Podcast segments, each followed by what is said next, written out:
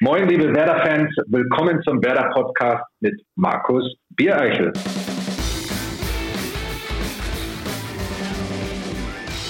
Moin und herzlich willkommen zu unserer 97. Ausgabe des Werder Podcast, auch in dieser Woche präsentiert von unserem Partner Hakebeck, der Kuss des Nordens.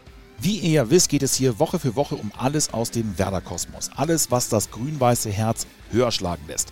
Heute einmal in einer digitalen Ausgabe, denn unser Gast lebt nicht hier in Bremen, sondern mittlerweile im Süden Europas.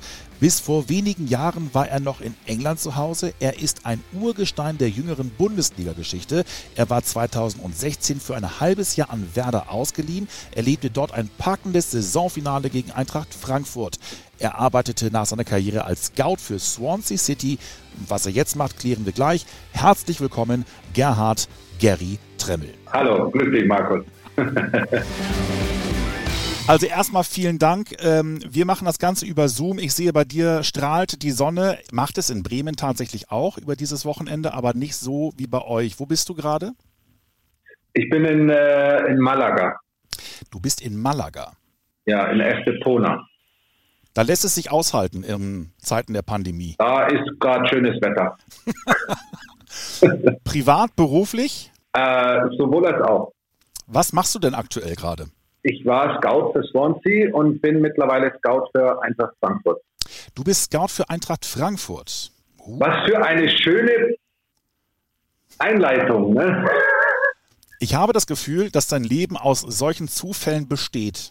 Aber da kommen wir später drauf. Sprechen wir auf jeden Fall. Wir wollen nämlich mit dir über deine Karriere sprechen, natürlich auch über dein Werder-Highlight, das gegen Eintracht Frankfurt 2016 und über all die Dinge, die du erlebt hast, weil die sind wirklich, ich persönlich finde, atemberaubend. Fangen wir mal ruhig vorne an. Du bist äh, im November 1978 in München geboren. Man kann schon sagen, als Roter. Dein Papa war Bayern-Fan. Du hast es aber geschafft, für alle drei großen Münchner Vereine in der Jugend zu spielen. Bei den Bayern, bei den 60ern und auch bei den Hachingern. Wo ist denn dein Herz hängen geblieben? Boah, das ist schwierig, weil ich habe äh, emotional eigentlich zu allen Vereinen eine Verbindung. Ähm, am meisten würde ich aber sagen Unterhaching, weil ich dort die meiste Zeit verbracht habe, dort auch meinen Einstieg ins Profigeschäft geschafft habe, großartige Momente gehabt habe mit äh, äh, jeder erinnert sich an das Spiel äh, gegen Leverkusen, wo wir Bayern zum Meister gemacht haben. Oder auch nicht so schöne Momente, aber die trotzdem in Erinnerung bleiben, als wir im letzten Spiel die Saison danach in Schalke äh, das mit, wir sind abgestiegen damals mit Unterhaching und Schalke war für zwei Minuten Meister äh, unglaubliche Momente, äh, Wahnsinnserinnerungen und von daher am weitesten würde ich mich wahrscheinlich zu Unterhaching lehnen.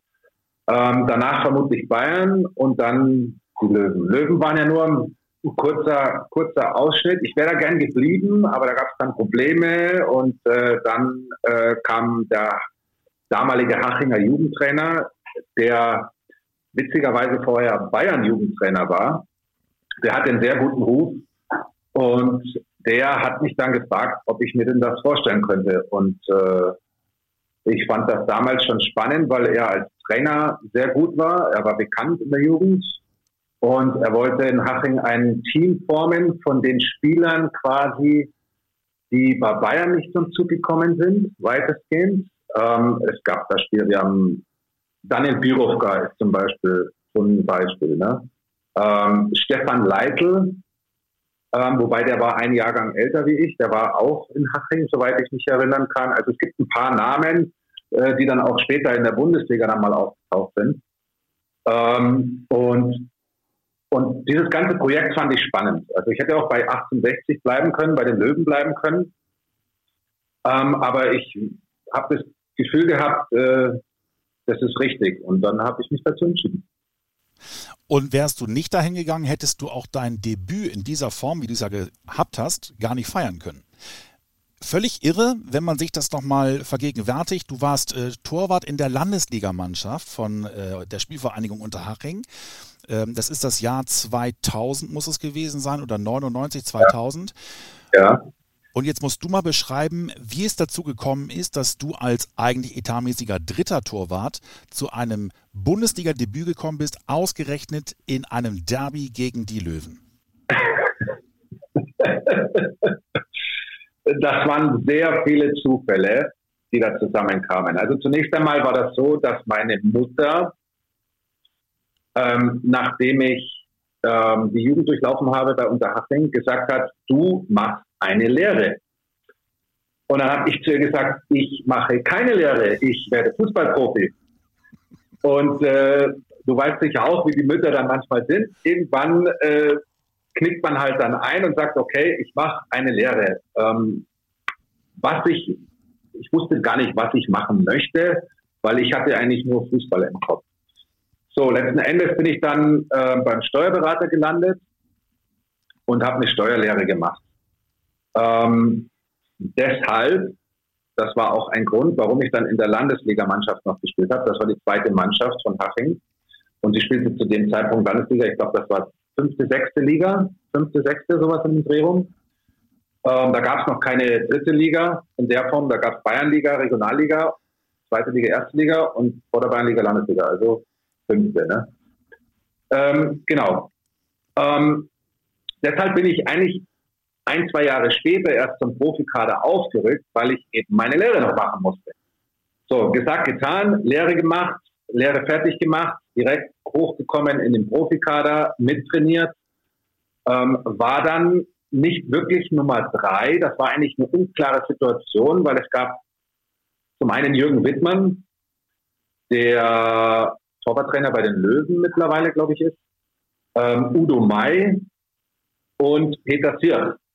Und Peter Sirch war zu dem Zeitpunkt, ich bin mir nicht ganz sicher, wie alt, aber in den Late 30ern, also 37, 6, 37, 38 im Drehung. Und er war schon Standby Nummer drei, Torwart, Trainer, Spieler, so in der Art. Ne? Und, und ich eben. Also wir waren vier.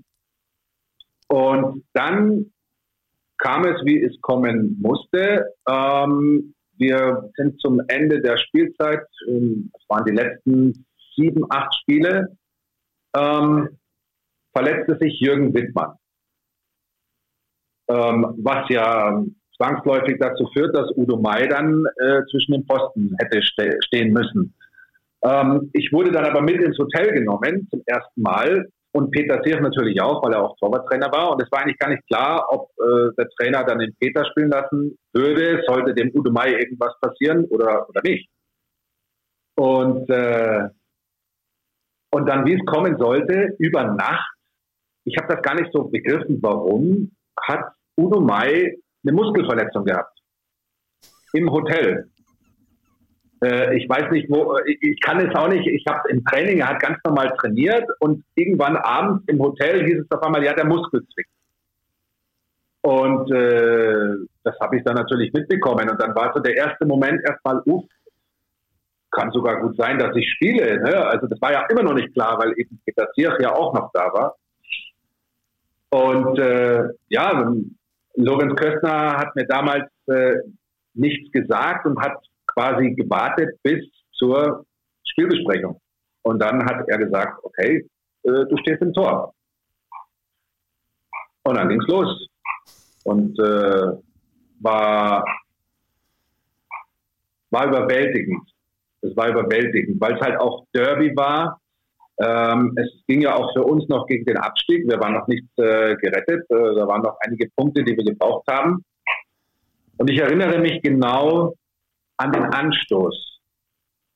Am Anstoßpunkt die Löwen, Agostino und Hessler, wenn ich mich nicht. Ja, ich glaube Agostino und Hessler. Agostino spielt zu Hessler und schlägt den Ball mit dem ersten Kontakt einfach hoch und lang Richtung meinem Tor. Und ich habe mir nichts dabei gedacht, äh, bin raus, wollte das Ding runterpflücken. Das kam so ziemlich genau an der 16er Grenze runter. Und mein damaliger Libero, Jörg Bergen, der hat nicht damit gerechnet, dass ich rauskomme und den Ball runterpflücke, ne? weil er das von den anderen Torhütern so auch nicht gewohnt war.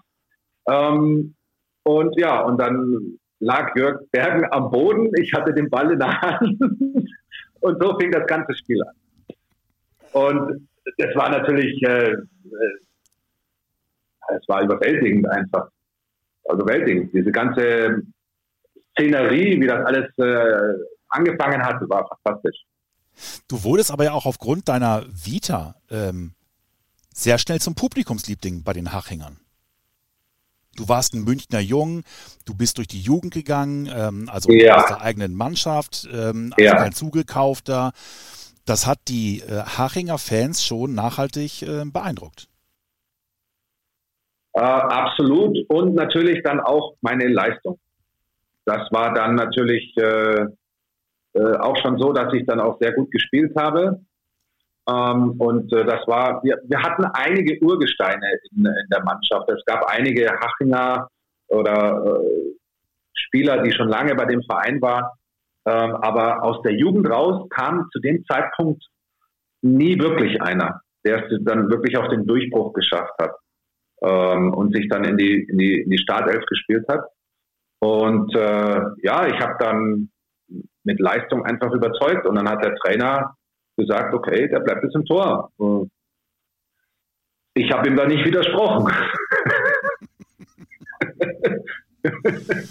Und du hast es ja gerade ja. schon angesprochen, du warst ja bei herausragenden Spielen. Manche würden auch sagen, du warst ein Stück weit der Katastrophentourist, aber äh, weil du in der ersten Reihe saßt, aber du warst bei großen äh, Spielen dabei, unter anderem eben diese verpasste Meisterschaft von Bayer Leverkusen, die 5-Minuten-Meisterschaft oder 4-Minuten-Meisterschaft von Schalke 04, ähm, die sie dann durch das Tor von Anderson der Bayern eben auch verpasst haben nimmt man sowas nochmal spezieller wahr? Ich glaube, dass viele gar nicht wissen, dass du dabei warst. Ich glaube, die meisten haben total verdrängt, dass Schalke in dem Jahr gegen Haching gespielt hat. Wir waren zu dem Zeitpunkt, also da gebe ich dir recht, Leverkusen, da erinnert sich jeder dran, ähm, der, der zu dem Zeitpunkt Fußball geschaut hat. Ne? Ähm, da werde ich auch nach wie vor angesprochen. Ähm, wenn es heißt Haching und dann, ah, Leverkusen, sage ich, ja, genau, das war schon lange her, aber das war genau das. Ne? Und bei Schalke, da ging es so viel mehr um Schalke in dem Moment, als um gegen wen Schalke gespielt hat, dass wir so ein bisschen ähm, runtergefallen sind ne? in der Geschichte. Wir waren aber zu dem Zeitpunkt, das, das weiß auch keiner mehr, Cottbus hat damals gespielt bei den Löwen.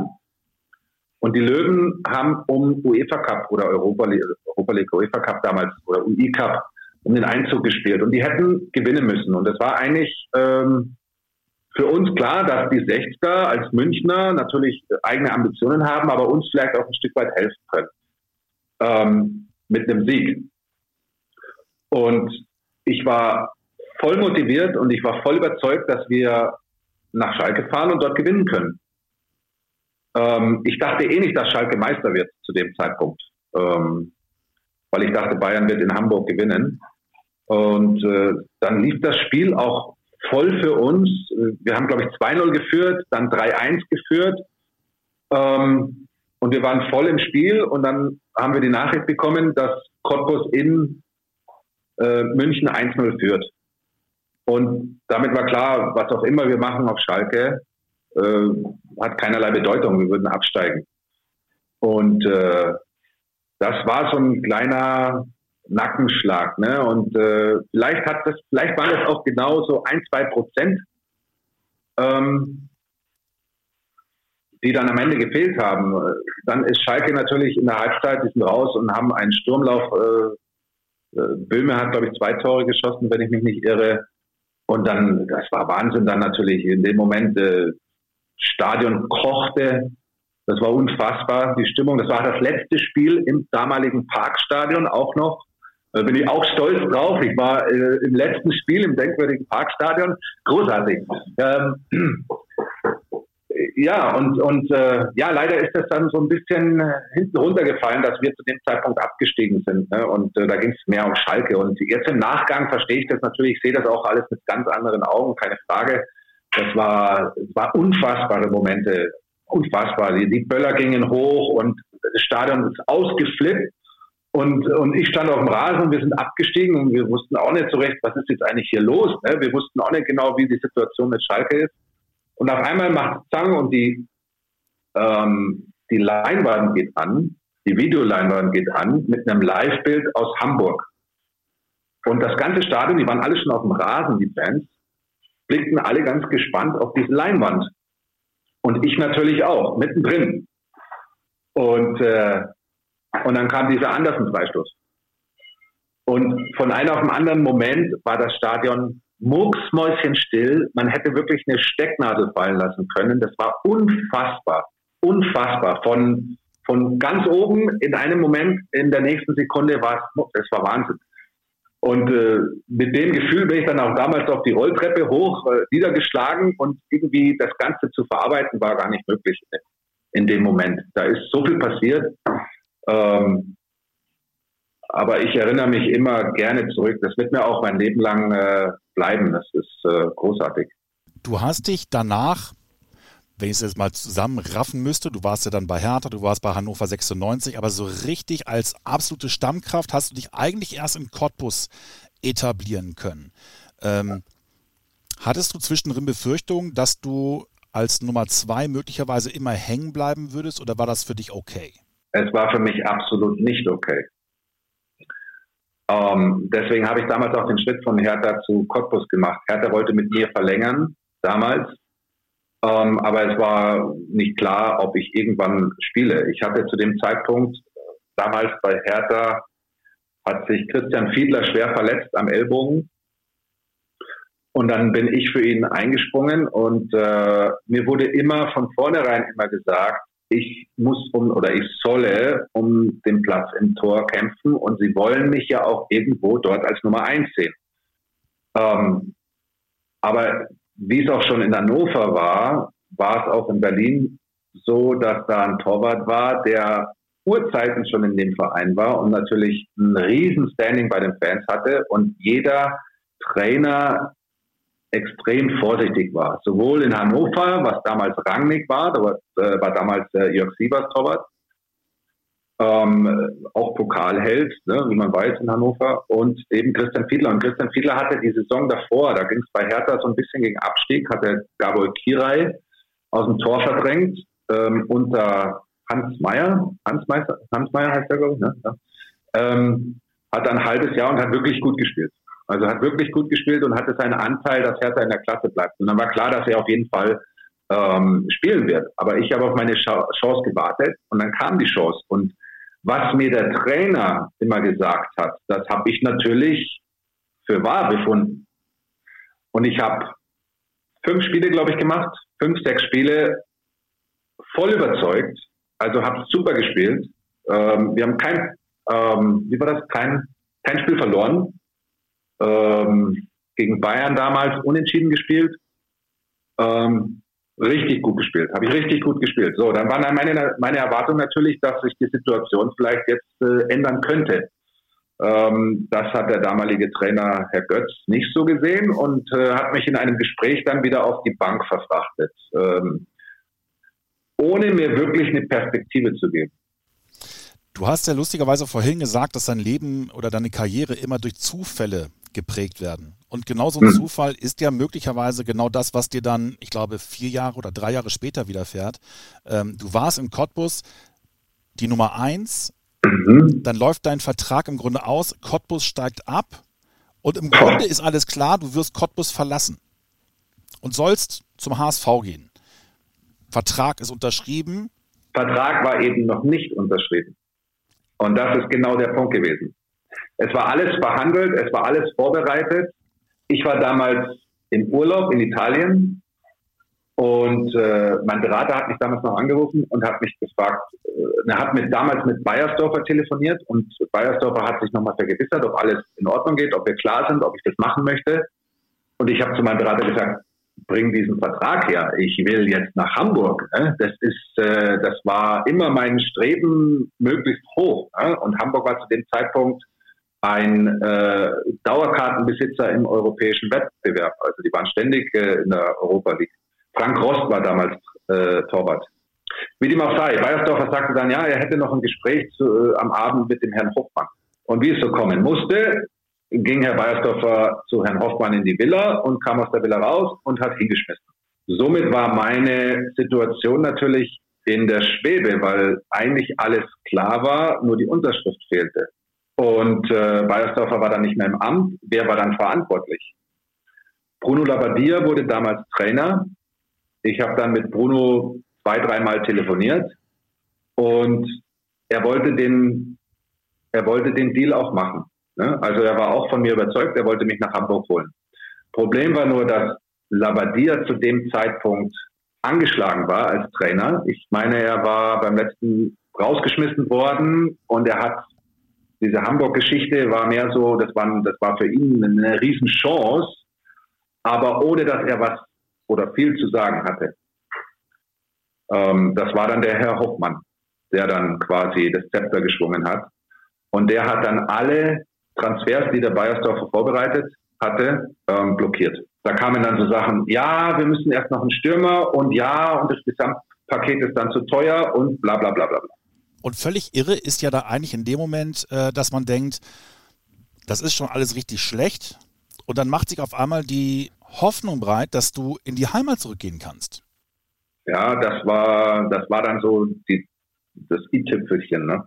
Also wir reden jetzt von den Bayern. Wobei damit habe ich selber gar nicht gerechnet. Also das kam, ähm, mein Berater hat mit Uli Hoeneß damals gesprochen und ähm, die haben das Ganze auch schon, auch schon vorbereitet.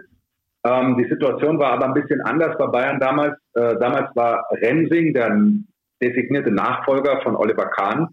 Van Gaal war Trainer und sie hatten als Nummer zwei Hans-Jörg Butt, ähm, was ja auch kein schlechter ist. Ne? Hat ja jahrelang in Leverkusen gespielt, äh, sehr guter Torwart, war dann in Portugal und wollte wieder zurück nach Deutschland und kam dann eben als Nummer zwei nach Deutschland zu Bayern.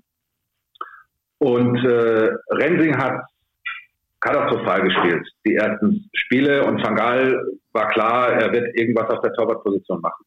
Also hat er, das war kurz vor Transferschluss, ähm, Rensing rausgenommen und hat Hans-Herr Butt ins Tor gestellt. Und es war natürlich klar, wenn Butt nicht gut hält, wird Bayern auf jeden Fall was machen. Ähm, der hat aber dann gut gespielt. Und Bayern hat 1-0 gewonnen. Ähm, dann war die Situation aber so, dass nicht klar war, ob Rensing sich wieder auf die Bank hockt. Und da kam ich ins Spiel. Für das wollten sie vorsorgen. Im Falle, wenn Rensing äh, nicht wieder auf die Bank geht, dann hätten sie mich geholt. Aber Rensing hat sich dann brav wieder auf die Bank gehockt und so war die zweite Chance äh, in dem Transferfenster für mich vorbei. Und äh, das war natürlich besonders bitter. Ich habe damit nicht gerechnet, aber das wäre natürlich Familie, meine ganze Familie lebt in München. Äh, ich bin Münchner, ich habe da in der Jugend gespielt. Ähm, es wäre ein Traum gewesen. Aber es kam ja dafür danach eine Entschädigung. Ich wollte gerade sagen, dafür wurdest du entsprechend entschädigt. Ähm, du hast zwar noch ein Jahr Cottbus gespielt, du hast dann auch später nochmal gesagt, dass ähm, dieses eine Jahr Cottbus in der zweiten Liga, da hattest du immer die Befürchtung, das wird dein Karrierekiller, weil niemand einen Torwart aus der zweiten Liga verpflichten werden wird. Habe ich das mal gesagt? Mhm. Ja, das äh, stimmt. Das ist auch meine Meinung gewesen. Und äh, es gab zu dem Zeitpunkt auch ähm, nach dem Jahr, ich habe schlecht schlecht gespielt in dem Jahr. Ich war natürlich null motiviert, wieder zurückzugehen nach Cottbus. Ich habe meine Nummer schon abgegeben. Äh, Cottbus hat damals einen neuen Torwart ähm, schon verpflichtet. Äh, der hat meine Nummer dann auch genommen und dann äh, platzten die Wechsel und dann musste ich ja wieder zurück, weil ich ja noch einen Vertrag hatte äh, für eine Saison. Wir waren aber abgestiegen, sprich zweite Liga. Wollitz wurde damals Trainer. Ja, und dann war ich halt wieder da und war natürlich mit dem Kopf eigentlich schon weg und es war alles andere als einfach für mich, die Situation. Auch gegenüber dem Torwart, der wurde ja auch geholt, um zu spielen. Ne? Das war auch keine einfache Situation für Cottbus und für den Wallet. Alles andere als einfach. Und ja, und dann, gut, haben wir die Situation, wir haben es zu Ende gebracht und dann wusste ich natürlich auch nicht, dann war ich ablösefrei. Aber dann waren jetzt die Anfragen auch nicht mehr so äh, berauschend natürlich. Du bist in der zweiten Liga, du bist ein bisschen aus dem Blickfeld raus und äh, die Welt dreht sich weiter und im Fußball sowieso. Das geht alles relativ schnell und ähm, das war dann so, dass ich hatte zwei Optionen dann.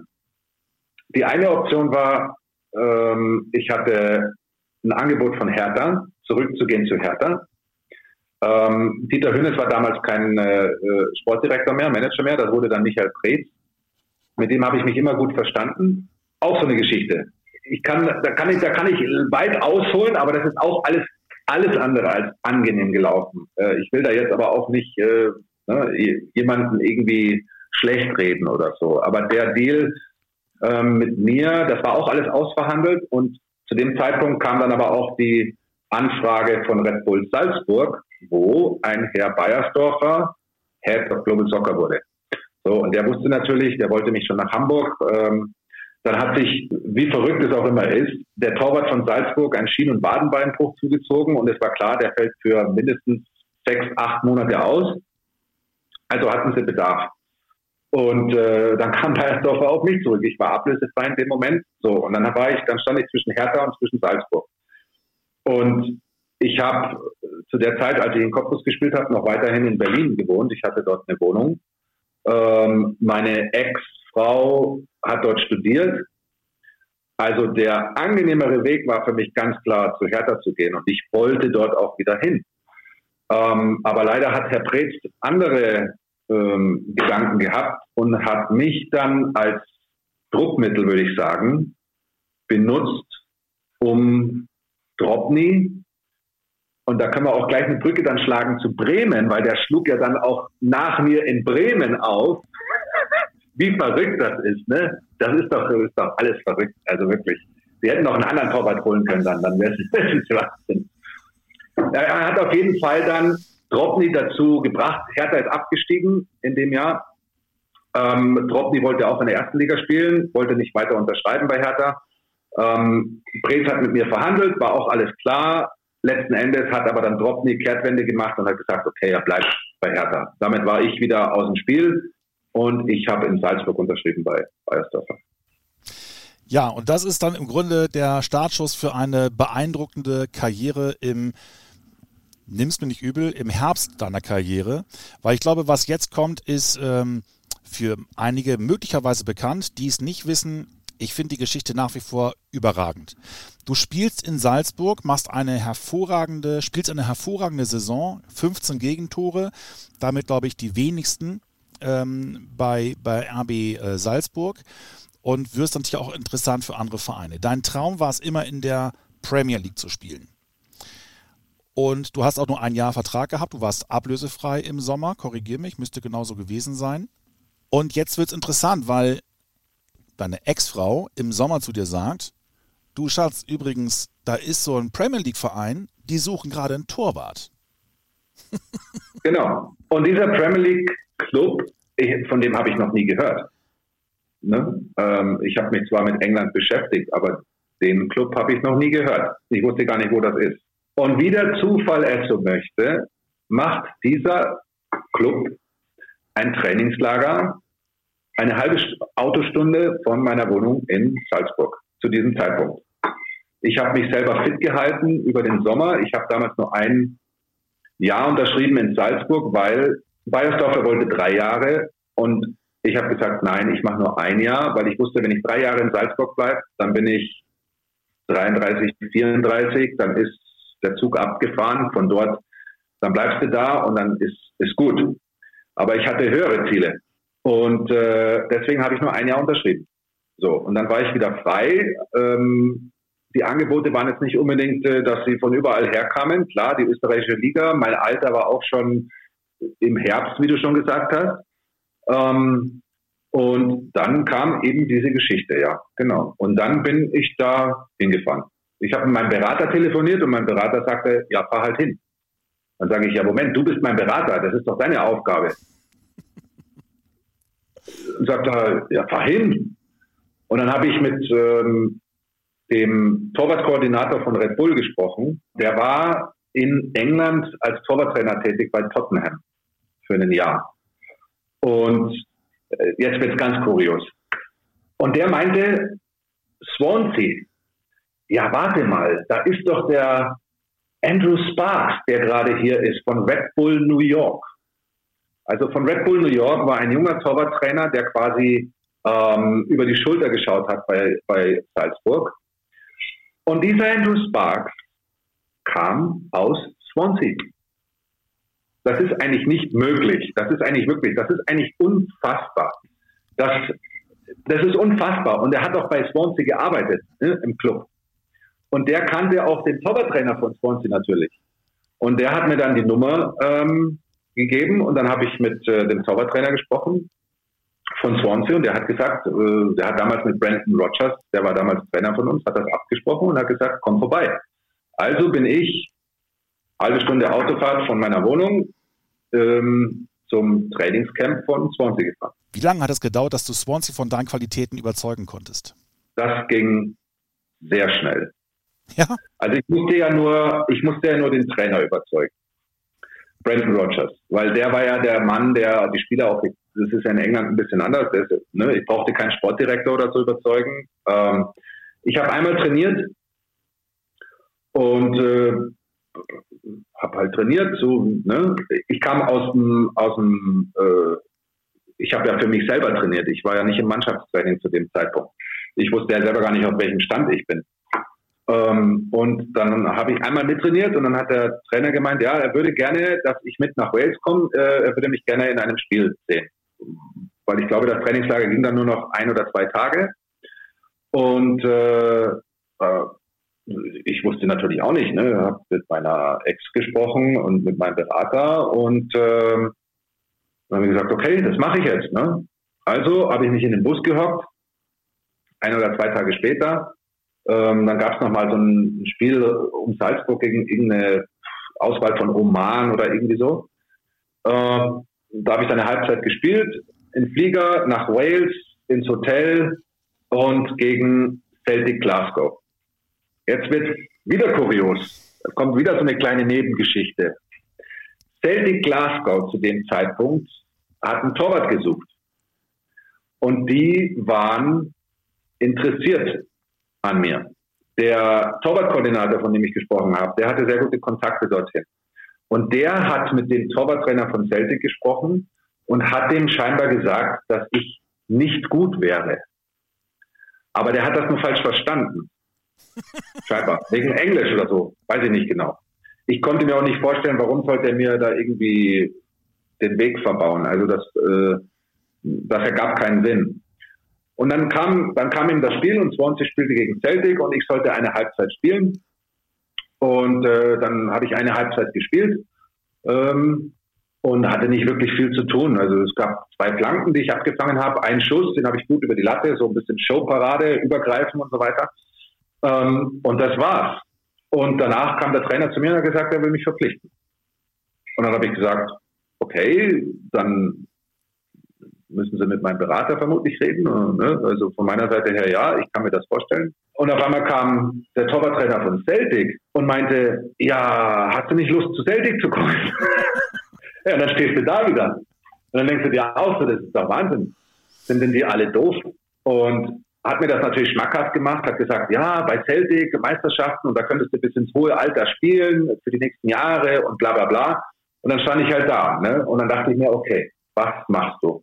Das war keine einfache Entscheidung, weil Celtic ist halt auch einfach klasse. Ne? Ähm, wer schon mal dort war und äh, die Stimmung und so weiter dort erlebt hat, äh, grandios. Letzten Endes war das dann ein Bauchgefühl. Und das Bauchgefühl hat mir gesagt, Premier League. Wenn du die Chance hast, Premier League, dann musst du dahin gehen. Also habe ich bei Swansea unterschrieben. Und da bist du sechs Jahre geblieben, bis auf dieses halbe Jahr, dass du bei Werder warst. Hättest ja. du das in dem Moment überhaupt dir vorstellen können, dass es sechs Jahre werden würden? Absolut nicht. Ich hatte nur, ich hatte zwei Jahre unterschrieben und wollte spielen. Ne? Ich wollte einfach spielen. Und äh, Swansea hat dann noch einen anderen Torwart verpflichtet. Wir waren dann drei. Ähm, und der war damals Michel Worm, Nummer drei von der holländischen Nationalmannschaft. Da war natürlich meine Position schwierig. Ich habe keinen Titel gehabt, ich war kein Nationaltorwart etc. etc. Äh, unabhängig, ob äh, ob Wurm ein guter Torwart ist oder nicht gut, es war einfach, die Vorzeichen waren schlecht. Und dann, wie es so kommen sollte, der Verein war in einer totalen Euphorie. Erste Mal in der Premier League, und wie es dann so läuft. Du, du spielst und dann sitzt du auf der Bank und wartest eigentlich, dass du die Chance bekommst. Und äh, er musste sich ja auch erst auszeichnen, Worm, weil die kannten ihn auch nicht, die Fans. Und dann gab es dieses Spiel gegen Fulham. So, und dann hat Fulham, die haben 1-0 geführt und dann hat Fulham Elfmeter bekommen und der Elfmeter wurde gehalten. Und in dem Moment war bei mir klar, da fiel bei mir alles so runter, weil ich genau wusste, das war es jetzt erstmal. Jetzt kannst du wieder schön trainieren und kannst hoffen, dass äh, vielleicht irgendwann wieder eine Chance kommt. Und äh, die kam dann relativ spät dann mal, da war er dann mal krank, Michel. Michel Wurm, äh, da habe ich dann mal ein Spiel gespielt gegen Stoke, das war dann mein erstes Spiel. Ähm, das war okay, aber das ist halt auch immer schwierig, wenn du dann aus dem lange nicht gespielt, es ist sau schwer. Das ist nicht so einfach, wie man denkt. Man braucht ein paar Spiele, um da wieder reinzukommen. Und äh, ja, und äh, dann kam glücklicherweise für mich dann im folgenden Jahr der Trainerwechsel. Und wie es ja so häufig ist, dass so äh, Torhüter ähm, oftmals eine Chance bekommen in Pokalspielen, ist es ja für dich möglicherweise auch die glückliche Fügung gewesen, dass du genau das bekommen hast. Du hast diesen Wechsel in den Spielen im League Cup bekommen 2013 äh, und bist aufgrund dessen, behaupte ich, zu einer absoluten Clublegende bei Swansea City geworden. Ihr habt gegen Liverpool gewonnen, ihr habt gegen Chelsea gewonnen, ihr wart im Finale in Wembley und du warst immer dabei. Ich war immer dabei. Habe ich natürlich meinem damaligen Trainer Lautrup zu verdanken, der gesagt hat, okay, ich, äh, ich finde den gut, das hat er mir nicht gesagt, aber sonst hätte ich auch nicht gespielt in dem League Cup. Ähm, er hat mir auf jeden Fall die Chance gegeben, im League Cup zu spielen und dann kam es nach ein paar Spieltagen, ähm, dass sich ähm, Wurm verletzt hat in Manchester. Wir haben gegen Manchester City gespielt. Das war schon, es war relativ kalt schon, kann ich mich erinnern, weil ich habe gefroren auf der auf der Ersatzbank. Und dann lag er da am Boden und ich dachte mir, oh shit, jetzt muss ich rein. Ne? Ähm, und wenn du dann halt, keine Ahnung, drei Grad plus hast und gegen Manchester City spielst und kommst in der 60. Minute rein, da gibt's äh, angenehmere Situationen.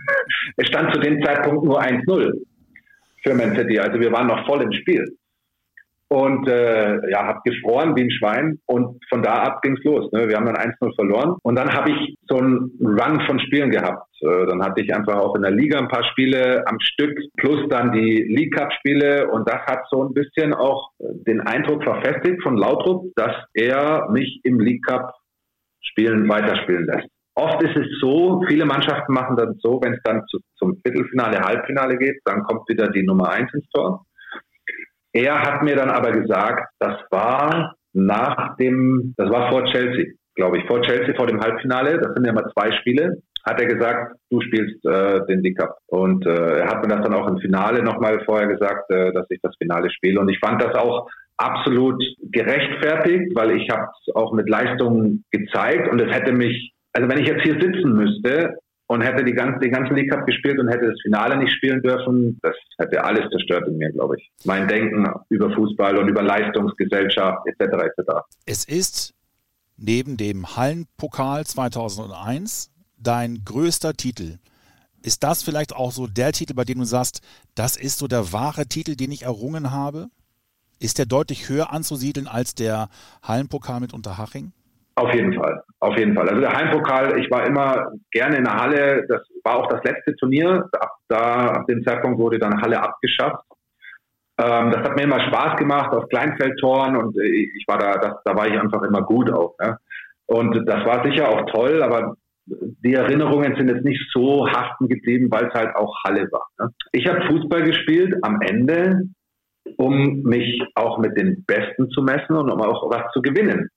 So, jetzt wenn du bei Cottbus spielst oder bei Hannover spielst oder bei auch Hertha spielst, da sind die Chancen jetzt nicht so groß, dass du irgendeinen Titel gewinnst. Wenn überhaupt, vielleicht einen Pokal. Klar, wenn du bei Bayern oder Dortmund spielst, dann sind die Chancen deutlich höher. Keine Frage. Und äh, so ist das in England auch. Ähm, bei den Pokalen. Ich meine, es wird zweimal gesagt, der League Cup ist nicht der richtige, der richtige ist der FA Cup, aber den League Cup gibt es auch mittlerweile seit, ich glaube, über 60 Jahren. Äh, der FA Cup ist einfach der traditionelle, weil das der erste Pokal, ich meine, ich meine sogar der Welt war. Ne? glaube, das ist das älteste, der älteste Pokal. Ähm, von daher wird er in England halt immer so ein bisschen als der zweite gesehen. Ne? Äh, aber für mich hat das überhaupt die Mannschaften, gegen die wir dort gespielt haben, das Chelsea, Liverpool und so weiter, die sind mit der vollen Elf äh, aufmarschiert. Ne? Also die wollen alle diese Pokale auch gewinnen. Und man sieht das ja auch an Man City und so weiter. Das ist ein Titel. Und darum ging's. Und das war die Chance. Und du bist dann auch tatsächlich unsterblich geworden. Es war ja auch so, man muss ja auch die Geschichte von dem Club Swansea ja auch, muss man ja auch ein bisschen kennen. Der Verein war knappe zehn Jahre, bevor wir in der Premier League waren, war der am Boden und hat im letzten Spiel damals sich in der League Two, also in der vierten Liga, sich gerade so noch gerettet. Es gab finanziell Riesenprobleme, dann gab es eben ein paar Leute, der damalige ähm, CEO äh, Hugh Jenkins und noch ein paar andere, die dann gesagt haben, okay, wir kaufen die Anteile von dem Verein und äh, versuchen den wieder hoch zu peppeln. Und dann sind sie eben eine andere Linie gefahren wie die sonstigen Vereine in England und haben halt gesagt, okay, wir müssen was anders machen, weil wir wenig Geld haben. Also haben sie auf ein anderes Spielsystem äh, gesetzt und zwar auf viel Passspiel, also mehr Spanisch angelegt. Ähm, es gab dann damals auch den äh, Martinez, der mittlerweile ja Trainer von äh, Belgien, Nationaltrainer von Belgien ist. Er war dann auch in Everton und so weiter. Und der war Spanier und der hat bei Swansea gespielt. Damals in der League Two. Und der wurde dann zum Spielertrainer. Und der hat dieses spanische Flair so ein bisschen reingebracht. Und ähm, das war so ein bisschen die Marschroute. Und dann kam eben Swansea Jahr für Jahr immer weiter nach oben, weiter nach oben. Und auf einmal mündet man in der Premier League. Das war natürlich unfassbar für den Club. Und 2013, 2012, 2013, in der Saison, war auch noch das 100-jährige Jubiläum von dem Club. Und in dem Jahr gewinnen wir dann den Pokal. Das war natürlich für den Club unfassbar. Das war wirklich unfassbar. Mit äh, Lautrup, einer Ikone im Fußball, als Trainer, das, man hätte keine bessere Geschichte schreiben können, aus meiner Sicht. Und Gerhard Tremmel mittendrin. Wir hatten vorhin mal drüber gesprochen, äh, über diesen Katastrophentourismus 2016 kommst du für ein halbes Jahr zu Werder Bremen. Uns ging es in dem Jahr ja nicht sonderlich gut. Wir waren mhm. die meiste Zeit unten dabei und brauchten aber eben aufgrund der äh, Verletzung von, von Zetti, brauchten wir aber jemanden, der kurzfristig reinkommt. Was hast du gedacht, als diese Anfrage kam? Also zunächst einmal habe ich mich sehr wohl gefühlt in Swansea. Ähm, die Situation hat sich dann aber verändert nach dem Pokalsieg. Es ging dann mit Swansea auch nicht mehr äh, Lautrup hat dann den Club verlassen, weil es ähm, Probleme gab zwischen der Clubführung und ihm bezüglich Transfers. Da haben dann einige Spieler in der Mannschaft, die waren nicht damit einverstanden, dass Lautrup so viele Spanier geholt hat. Also mal hatten wir zwei Lager. Wir hatten die Spanier und wir hatten die Engländer. So, die Engländer oder die Briten, die waren nicht so einverstanden damit, dass auf einmal so viele Spanier gespielt haben, die halt auch in dem Moment vielleicht auch nicht gut genug waren für die Mannschaft. Und dann ist es so ein bisschen entglitten. Und dann ist halt der, der damalige Spielführer, Gary Monk, was mein bester Kumpel eigentlich war in der Mannschaft. Wir waren mindestens einmal die Woche golfen. ähm, der hat unter Lautrup keine Rolle mehr gespielt und äh, hat dann sich mit den Briten zusammengeschlossen. Wir waren im Abstiegskampf und das geht auch nur bei dem Club von Swansea. Er wurde dann, ohne jemals einen Club trainiert zu haben, eine Mannschaft trainiert, äh, trainiert zu haben, wurde er da auf einmal Trainer. Sie haben Lautrup rausgeschmissen und Gary Mann wurde quasi nicht wirklich Spielertrainer, weil er wusste, dass er vom Spielerischen her war auch 35, glaube ich, zu dem Zeitpunkt, also seine Karriere war auch durch und hat dann die Mannschaft übernommen. Und äh, dann hat es funktioniert. Und äh frag mich nicht, das ist manchmal äh, die Spieler, die er hinter sich geschart hat, die ganzen britischen Spieler, die haben natürlich viele, viele Jahre mit ihm zusammengespielt, die meisten. Und die haben ihm natürlich äh, voll supportet, die haben alles gegeben in jedem Spiel. Und das hat sich dann letztendlich dann auch auf die Leistung der Mannschaft äh, äh, oder auf die gesamte Mannschaft dann ausgewirkt. Und wir haben dann das folgende Jahr, beste Platzierung, ich glaube Achter sind wir geworden, abgeschlossen. Und äh, dann, äh, ja, dann ging das so ein bisschen sukzessive runter. Dann wurde äh, Gary Monk rausgeschmissen. Ähm, es kam dann ein neuer Trainer und dann wurde, erst hat Gary Mann mich rausgeschmissen. So, Moment, das habe ich vergessen. Das war eben der Grund, warum ich nach äh, Werder gekommen bin. Weil ähm, am Ende der guten Saison ist mein Vertrag dann ausgelaufen und äh, Swansea hat einen Torwart verpflichtet. Nummer drei aus Schweden. Ähm, haben aber in der Vorbereitung relativ schnell festgestellt, dass der gar nicht so gut ist. Und äh, sind dann wieder auf mich zurückgekommen und haben mich äh, gefragt, ob ich nicht doch nochmal verlängern möchte. Und gut, ich war zu dem Zeitpunkt 36. Äh, da war für mich klar, dass ich jetzt nichts mehr Großartiges machen möchte. Ich habe da meine Freunde gehabt und äh, das hat alles gepasst. Also habe ich gesagt, verlängere ich. Aber auch das Sportlerherz in mir war natürlich dann unzufrieden, dann äh, auf einmal Nummer drei zu sein. Und dann kam eben diese Option mit Bremen. Und da hast du äh, jemanden getroffen, der das sehr geschätzt hat, dass ihr euch kennengelernt habt. Ich äh, spiele es dir gerne mal vor, weil wir nämlich hier eine Sprachaufnahme bekommen haben. Hallo Gary, ich grüße dich. Hier ist Clemens.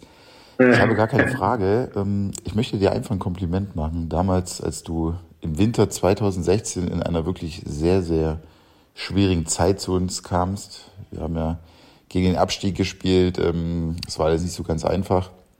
Hast du dich wirklich überragend in die Mannschaft eingebracht. Und ich möchte dir einfach nur mal sagen, wie wichtig du damals eigentlich warst für uns.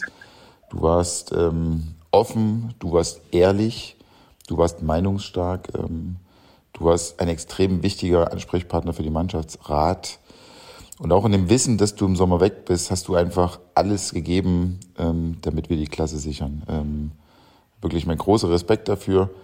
Das wollte ich einfach mal loswerden. Und ich wünsche dir ganz viel Spaß im Werder Podcast. Viele Grüße, Clemens. Großartig. Geht runter wie Öl. Das habe ich mir gedacht. Geht runter wie Öl. Finde ich großartig. Ähm, ich habe mich mit Clemens auf Anhieb eigentlich gut verstanden und äh, habe die Situation dadurch, dass ich natürlich schon in anderen Vereinen in Abstiegssituationen war, speziell mit Cottbus, auch mit Haching, habe ich natürlich auch äh, eine gewisse Erfahrung gehabt und habe das natürlich sofort gespürt, als ich dann bei Bremen war, dass dort ein bisschen was sich verändern muss. Dass das, wenn das so weiterläuft und ich habe halt einfach versucht, das, was ich halt an Erfahrung hatte, mit einzubringen und ich erinnere mich noch an die Bilder, als der Deich gebrochen ist und die ganzen Fans aufs äh, Spielfeld gelaufen sind und äh, war großartig. Und, und äh, ich bin immer noch äh, in Kontakt mit Clemens, hatte ich dir anfangs auch gesagt. Und ich, äh, ich hoffe auch, dass, wenn diese ganze Pandemie mal irgendwann vorbei ist, ähm, dass ich dann auch mal wieder in Bremen bin. Es gibt da auch noch den einen oder anderen, den ich äh, dort gerne sehen würde. Und ja, super, freut mich. Freut mich sehr. Jetzt steht für Werder ja auch ein ähnliches Spiel an. Es ist nicht der letzte, aber der vorletzte Spieltag und die Konstellation ist fast ähnlich. Auch wieder so ein bisschen Do-or-Die-Charakter. Ähm, gewinnt Werder, ähm, ist Augsburg im Grunde die Mannschaft, die wieder unten drin ist. Worauf kommt es denn in solchen Situationen an? Nur die Ruhe bewahren? Nee. Nee, ganz und gar nicht. Ähm, also die Ruhe bewahren im Vorfeld. Ähm, weil es wird ja so viel geschrieben und thematisiert und es kommen so viele Emotionen auch von außen, die hereingetragen werden. Ich meine, was das natürlich für die ganze Region und so weiter bedeutet, ist völlig klar. Aber da muss man einfach die Ruhe behalten und äh, sich davon nicht zu sehr leiten lassen, ne? weil das kann, man muss auf dem Platz natürlich alles raushauen und man muss auch kämpfen und so weiter. Ne? Aber man muss auch einen kühlen Kopf haben, um dann auch in den entscheidenden Momenten das Richtige zu tun. Und äh, ja, das hört sich immer leicht an. Das ist aber im Eifer des Gefechts äh, in solchen Spielen, äh, Augsburg denkt ja auch ähnlich. Ne? Ich kann da jetzt auch keinen Tipp geben. Äh, ich denke, eine mannschaftliche Geschlossenheit, man muss einfach, wenn man das Gefühl hat, dass die Mannschaft auf dem Platz geschlossen ist, dann wird es auch funktionieren, da bin ich mir sicher. Was nimmt ähm, dieses halbe Jahr bei Werder für einen Stellenwert in deiner Karriere ein? Also dass du jetzt nicht sagst, das war die schlechteste Zeit meiner Karriere, kann ich mir durchaus vorstellen. Aber es war halt nur ein halbes Jahr. Leider. Ja? Leider, ja. Also ich habe mich, ich habe mich sehr wohl gefühlt in Bremen, habe, äh, wie ich dir ja sagte, sogar auch äh, private Kontakte der mein bester Freund, wohnt äh, dort seit äh, mittlerweile schon fast zwei Jahrzehnten mit seiner Frau. Sie kommt aus der Ecke, er kommt aus München. Das war das eine. Die Bremer Art hat mir gefallen, die Leute dort. Das war anders jetzt als in Hannover zum Beispiel. Hannover hat mir nicht so gefallen. Ähm, das fand ich in Bremen auf jeden Fall deutlich angenehmer. Was mich total beeindruckt hat, war, wie diese ganze Stadt hinter diesem Verein steht. Also wirklich, in welche Ecke du auch gekommen bist in Bremen, das waren Werderaner. Und da gab es nichts anderes. Äh, da gibt es nur Werder in der Stadt, gefühlt. Und das war dann natürlich zum Ende hin, als dann das immer mehr auf ein Finale hinauslief und du gesehen hast, wie die ganze Stadt sich mobilisiert hat, überall, das war enorm. Das war enorm. Das hatte ich bei, bei keinem anderen Verein so. Äh, ich erinnere mich, ich habe vor, vor einer Woche erst, ähm, zufälligerweise bin ich mal durch meine Videos wieder durchgegangen von äh, alten Jahren und dann habe ich ein Video gemacht von, äh, von der Busfahrt, als wir damals angekommen sind bei dem Spiel gegen Frankfurt. Und, und alles war voll mit, äh, wir konnten gar nicht durchfahren, ähm, weil überall Werder-Fans waren und die uns alle äh, unterstützt haben. Und, und das ist schon was Besonderes, diese, diese Gemeinschaft mit den Fans auch. Ne, das ist super wichtig dort. Ich kann mich ans erste Spiel erinnern. Und ich habe gedacht, ich bin in England. Äh, was man ja in deutschen Stadien ist ja eher so, dass da gibt halt die Fans, die fangen dann das Singen an und dann plätschert das Spiel so ein bisschen dahin und das ist halt so typisch deutsch halt dann, ne? Und dann singen die anderen.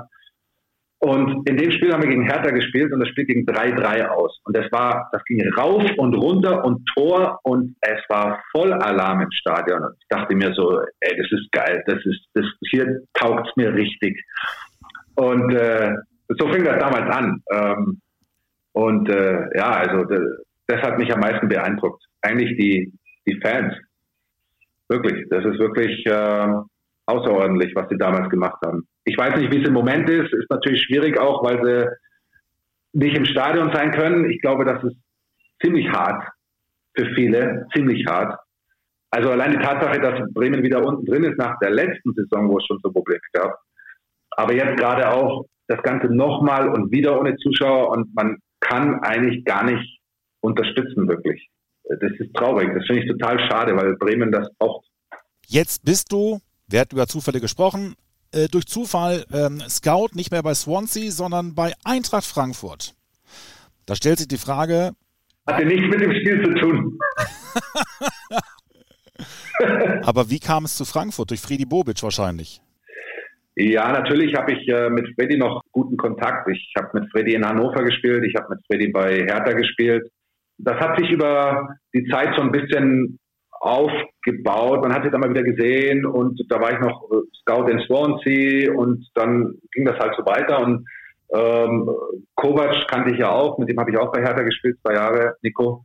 Und äh, ja, dann ging das alles so ein bisschen seinen Weg und irgendwie wurde das dann alles so ein bisschen spruchreifer am Ende. Ne? Und dann hat sich das alles so in die Richtung entwickelt. Und äh, ich bin froh, dass ich da bin. Ich habe äh, einen Chef, der mich fordert in dem Job, was ich aber auch genau das, was ich wollte. Ich bin halt einer, wenn ich was mache, dann will ich es halt auch richtig machen. Ich bin halt keiner, okay, ich bin ehemaliger Fußballer, jetzt scout ich halt mal so ein bisschen. Ich will schon wissen, was da passiert. Ne? Und da habe ich ähm, mit äh, Ben Manga ähm, natürlich äh, einen der besten, würde ich jetzt äh, mal behaupten. Es verändert sich gerade auch viel bei uns, aber da brauchen wir ja nicht weiter drauf eingehen. Ähm, aber ich denke, den Schritt, den ich da gemacht habe, das war absolut richtig. Jetzt geht Freddy leider. Ähm, das ist schade. Ähm, aber man weiß ja auch nie, was, äh, was in Zukunft passiert. Jetzt hast du so viel in deinem Leben erlebt. Und äh, bevor wir zum Abschluss kommen, natürlich eine Frage, die wir all unseren Gästen stellen. Gibt es etwas, was du dir in deinem Leben noch erfüllen möchtest oder bist du mittlerweile wunschlos glücklich? Also ein Traum, den du dir erfüllen möchtest? Also ich habe auf jeden Fall zwei Wünsche, die unabhängig vom Fußball sind. Ich will mir auf jeden Fall den Super Bowl einmal anschauen, live.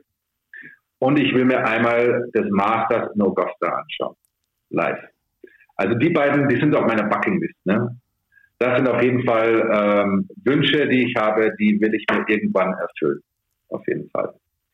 Ähm, alles andere, Hauptsache gesund sein, ne? ähm, dass es ähm, einer Familie gut geht. Und äh, ja, das ist, das ist das Wichtigste. Vor allem gerade in der jetzigen Zeit, ähm, denke ich, sollte das an erster Stelle stehen. Gary, vielen Dank für deine Zeit. Gerne. Das war die 97. Ausgabe des Werder Podcast. Wenn ihr Fragen oder Anregungen habt, schickt uns gerne eine Text- oder Sprachnachricht per WhatsApp an die Nummer 0174 668 3808. Die Nummer findet ihr wie immer auch unten in den Shownotes. Denkt dran, dass ihr diesen Kanal auch abonnieren könnt, denn dann verpasst ihr keine weitere Folge mehr und ihr seht auch, wenn das Vorspiel erscheint, unser Vorberichtspodcast vor jedem Pflichtspiel. Zu hören gibt es uns auf Soundcloud, Spotify, dem Apple Podcast und dieser. Ich hoffe, ihr schaltet auch kommende Woche wieder ein. Bis dahin, macht's gut. Tschüss.